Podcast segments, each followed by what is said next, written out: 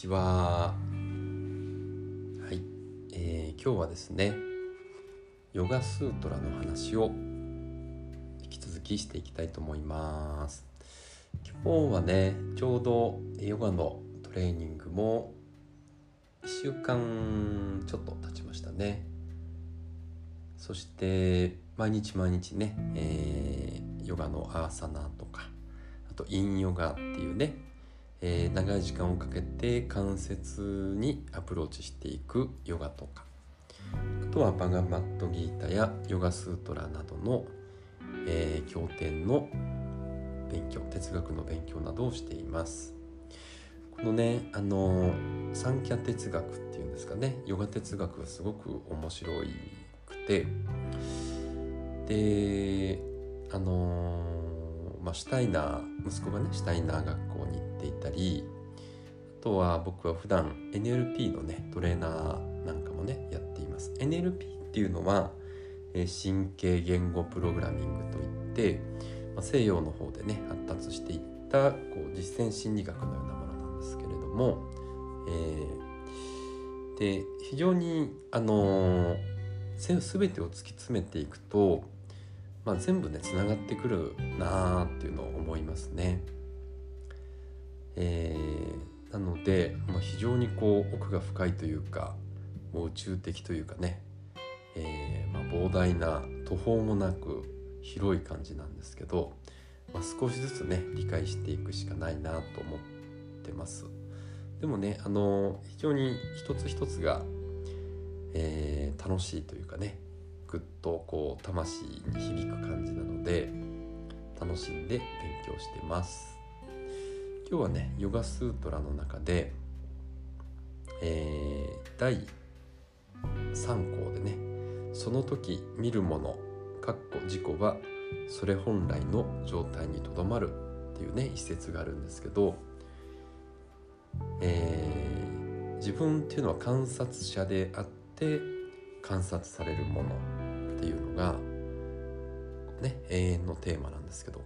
例えば、えー、自分の意識を観察してます。怒ってる。あなんかすごく嫌なこと言われて腹が立ったなっていうこう怒りに、ね、巻き込まれてる時は観察者がいなくなっちゃうんですけどあれ？なんか今怒ってるなってね観察している自分がいる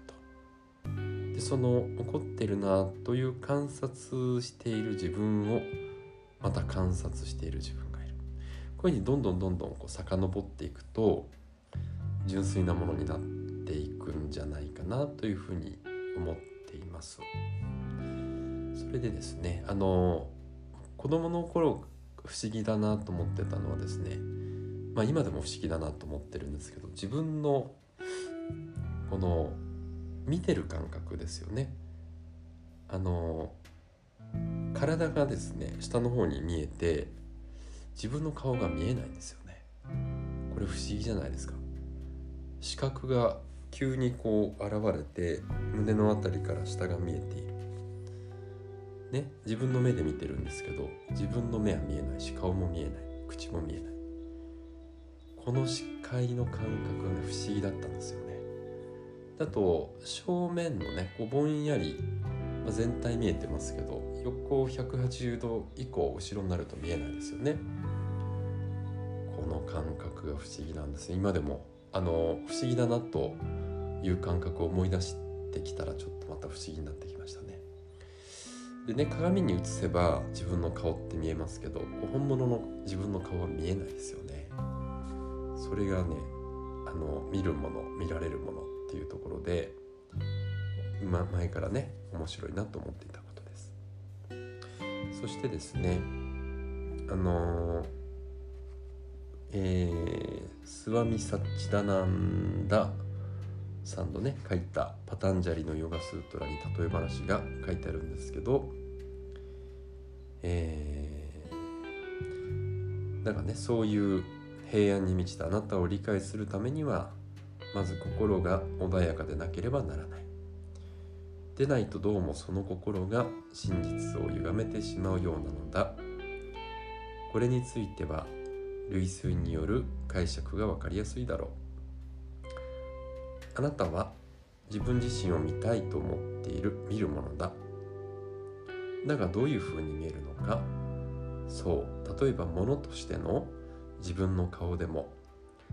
あなたは今までに一度でも自分の顔を見たことがありますか？と聞かれたらないと答えねばなるまい。なぜなら見るのが顔なのだから。顔そのものが見るものつまり主体なのだ。顔が鏡の中に見ているものはそれの映像つまり見られるものでそれは客体である。そこでもしその鏡が波打ってたり表面がデコボコだったりしたら本当の顔を見ることができるだろうか。それはひどい顔バカでかかったり間延びしてたりぐにゃぐにゃだったりするだろう。あなたはそれを気に病むだろうか？いやおかしいのは鏡の方だということくらいすぐにわかる。そこに見えてるのは歪んだ映像なのだ。鏡をまっすぐに平らにしさえすればそれは本当の姿を映し出す。その時初めてあなたは自分の顔をありのままに見ることができる。それと同じで見るものつまり真のあなたはあなたの鏡である。心に映る。しかし普通あなたは真の自分を見ることができない。心に色がついているからだ。例えばあなたは自分の心が汚ければ私は汚いというしそれがきれいに磨かれていれば私は美しいという。つまり人間は心に映った自分の像を自分とみなすということだ。そこでもし心がたくさん波が立っている湖面のような状態だったらそこに映ってる像も当然歪んでるだろうし心という湖の水が濁っていたり色がついていたりすれば自分自身が濁ってたり色がついているように見える。だから我々は本当の姿が見えるようにその水水をいつも澄んだ穏やかな波のない状態にしておかなければならない。心が思考形成をやめる時つまりチッタが完全にブリッティを免れている時それは静かな湖のように澄んでそこに本当の自分が映る、えー、チッタっていうのはね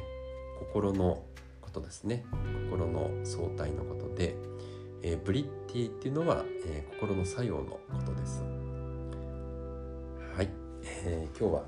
以上。となります。最後まで聞いていただいてありがとうございました。またね、えー、シェアさせていただきたいと思います。それでは今日も良い一日を。